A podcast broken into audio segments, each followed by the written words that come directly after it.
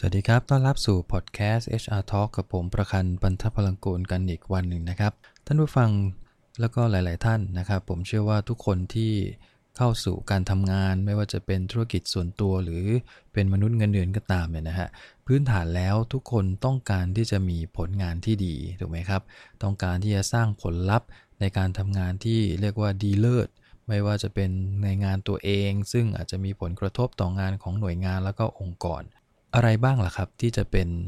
สาเหตุหลักแล้วก็นำไปสู่การทำผลงานที่ดีนะฮะก็เลยอ้างอิงจากหนังสือเล่มหนึ่งนะครับ ซึ่งผมอ่านแล้วก็รู้สึกชอบใจก็คือเรื่องของ high performance habits นะครับกก็เขียนสรุปไว้ค่อนข้างจะ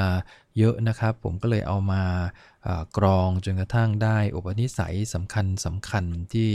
ถ้าเราต้องการจะให้ผลงานของเราดีนะฮะมีผลลัพธ์ในการทำงานที่เป็นเลิศเนี่ยเราจะต้องมีอุปนิสัยอะไรบ้างนะครับ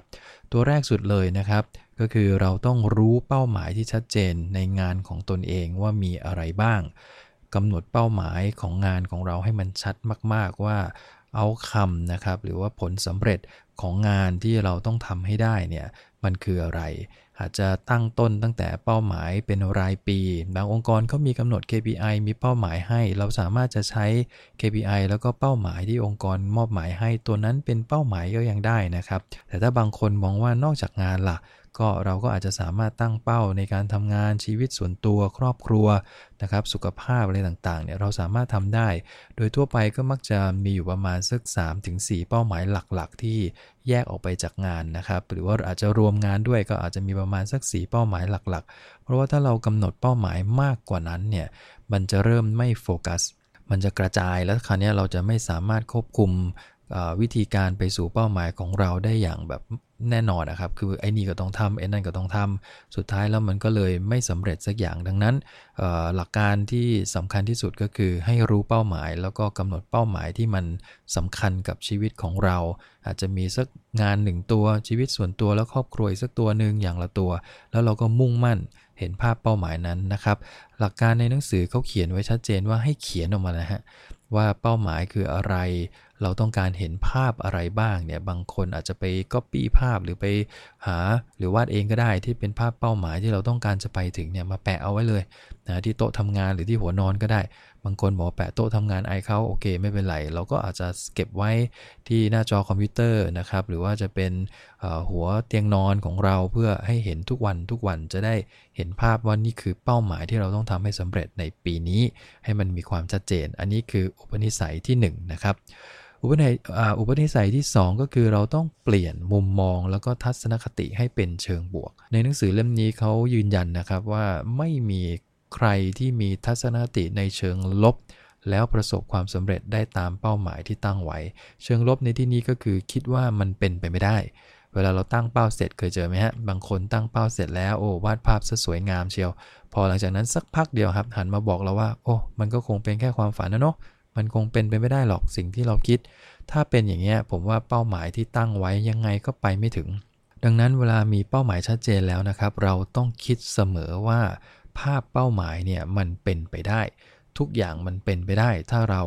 ลุยมันอย่างเต็มที่ ดังนั้นนิสัยใหม่ที่หนังสือเล่มนี้ เรียกว่าย้ำนักย้ำหนาก็คือเราจะต้อง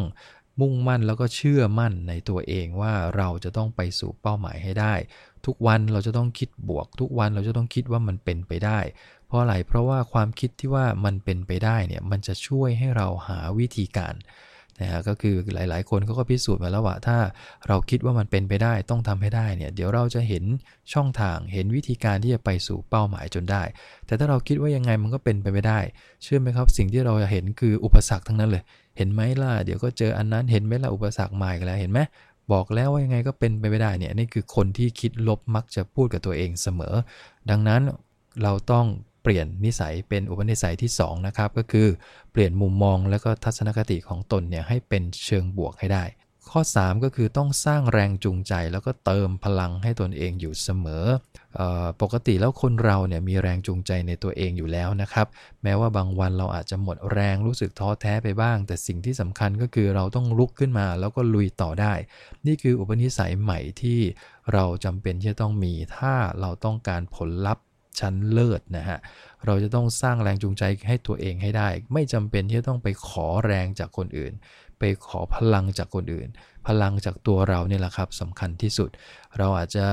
รู้สึกแย่ในบางวัน แต่เราต้องพร้อมที่จะลุกขึ้นในวันถัดไป แต่นี่คืออุปนิสัยสำคัญ เพราะว่าในยุคนี้ผมว่ามันล้มได้อะครับในยุคนี้นะฮะทดลองล้มทดลองล้ม คนที่จะประสบความสำเร็จก็คือคนที่ลุกขึ้นเร็วกว่าคนอื่น ไม่ใช่ล้มแล้วก็ล้มอยู่อย่างนั้นไปเรื่อยนะครับ ดังนั้นพลังแล้วก็แรงจูงใจต้องเติมให้ตัวเองอยู่เสมอ นี่คือนิสัยที่ 3 นะครับ นิสัยถัดไปคือนิสัยที่4เนี่ยเราต้องสร้างจิตใจที่มีสมาธิแน่วแน่ต่อสิ่งที่กำลังทำ ในหนังสือเล่มนี้ผู้เขียนเขาเขียนค่อนข้างชัดเจนว่าในโลกทุกวันนี้มันมีสิ่งที่จะมาดึงเราออกจากโฟกัสเนี่ยได้เยอะมาก เขาใช้คำว่า distraction ผมว่าหลายท่านน่าจะเคยได้ยินนะครับ คือถูกดึงออกจากสิ่งที่เรากำลังจะมุ่งมั่นตั้งใจทำอยู่เนี่ยคือโลกมันเต็มไปด้วย distraction ทั้งนั้นเลยนะฮะ notification ของโทรศัพท์มือถือท่าน อีเมลที่เด้งขึ้นมา สัญญาณต่างๆ ที่โผล่ขึ้นมาระหว่างที่ท่านกำลังทำงาน นะการสั่นการแจ้งเตือนโอ้เยอะแยะหมดเลย ซึ่งสุดท้ายมันก็ทำให้เราขาดโฟกัส ถ้าเรามัวแต่ไปอตอบสนองกับสิ่งที่มันเข้ามาหาเราการแจ้งเตือนทุกอย่างที่มันเข้ามาแบบเนี้ยโฟกัสหายเนี่ยสุดท้ายไองานที่เรากำลังมุ่งมั่นตั้งใจมันหายไปด้วย คือหลายคนเนี่ยมุ่งมั่นตั้งใจมากนะครับ จะทำงานจะทำงาน ตอนนี้แหละจะทำงาน แต่สุดท้ายแล้วปรากฏว่าทำไม่ได้ครับเพราะว่าอะไรเพราะว่า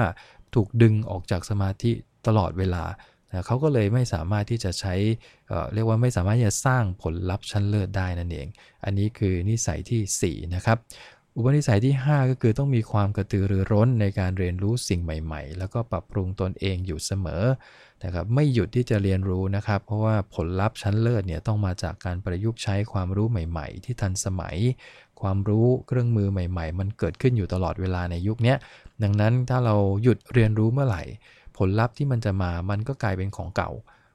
ถูกไหมครับก็คือความรู้มันมันเปลี่ยนไปเรื่อยดังนั้น คนที่จะประสบความสำเร็จ แล้วก็สร้างผลงานชั้นเลิศได้ ก็ต้องพยายามที่จะเรียนรู้ต่อยอดไปเรื่อยๆ วินิสัยสุดท้ายก็คือเมื่อล้มแล้วลุกขึ้นได้อย่างรวดเร็ว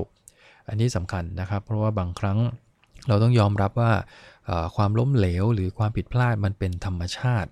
นะครับของการลงมือทำลงมือทำเมื่อไหร่ เราต้องเตรียมใจว่าบางครั้งมันอาจจะล้มได้เนาะ แต่ล้มแล้วต้องลุกขึ้นมาให้เร็ว นี่คือสิ่งที่หลายๆ คนพยายามที่ทำให้เกิดขึ้นในยุคนี้นะครับ ภาษาอังกฤษเขาใช้คำว่า resilient ก็คือเหมือนกับย้อนกลับมาลุกขึ้นมาใหม่ได้อย่างเร็วนะครับ นี่คือ 6 อุปนิสัยสำคัญนะครับ ที่จะทำให้เราสามารถจะสร้างผลลัพธ์ชั้นเลิศได้ ก็ลองไปปรับใช้กับตัวเองดู หรือว่าถ้าท่านเองทำงาน HR อยากให้พนักงงานในองค์กร สามารถสร้างผลลัพธ์ที่ดีก็ลองเอา อุปนิสัยเหล่านี้ทั้ง 6 ตัวเนี่ยไปแชร์กับองค์กร ไปแชร์กับพนักงงานในบริษัท เผื่อว่าเขาจะได้มีไอเดียในการที่จะพัฒนาตัวเอง มีไอเดียที่จะสร้างพลังให้กับตนเอง เพื่อให้สร้างผลลัพธ์ชั้นเลิศได้นะครับ ก็ฝากประเด็นวันนี้ไว้ประมาณนี้พบกันใหม่ในครั้งหน้านะครับขอบคุณครับ สวัสดีครับ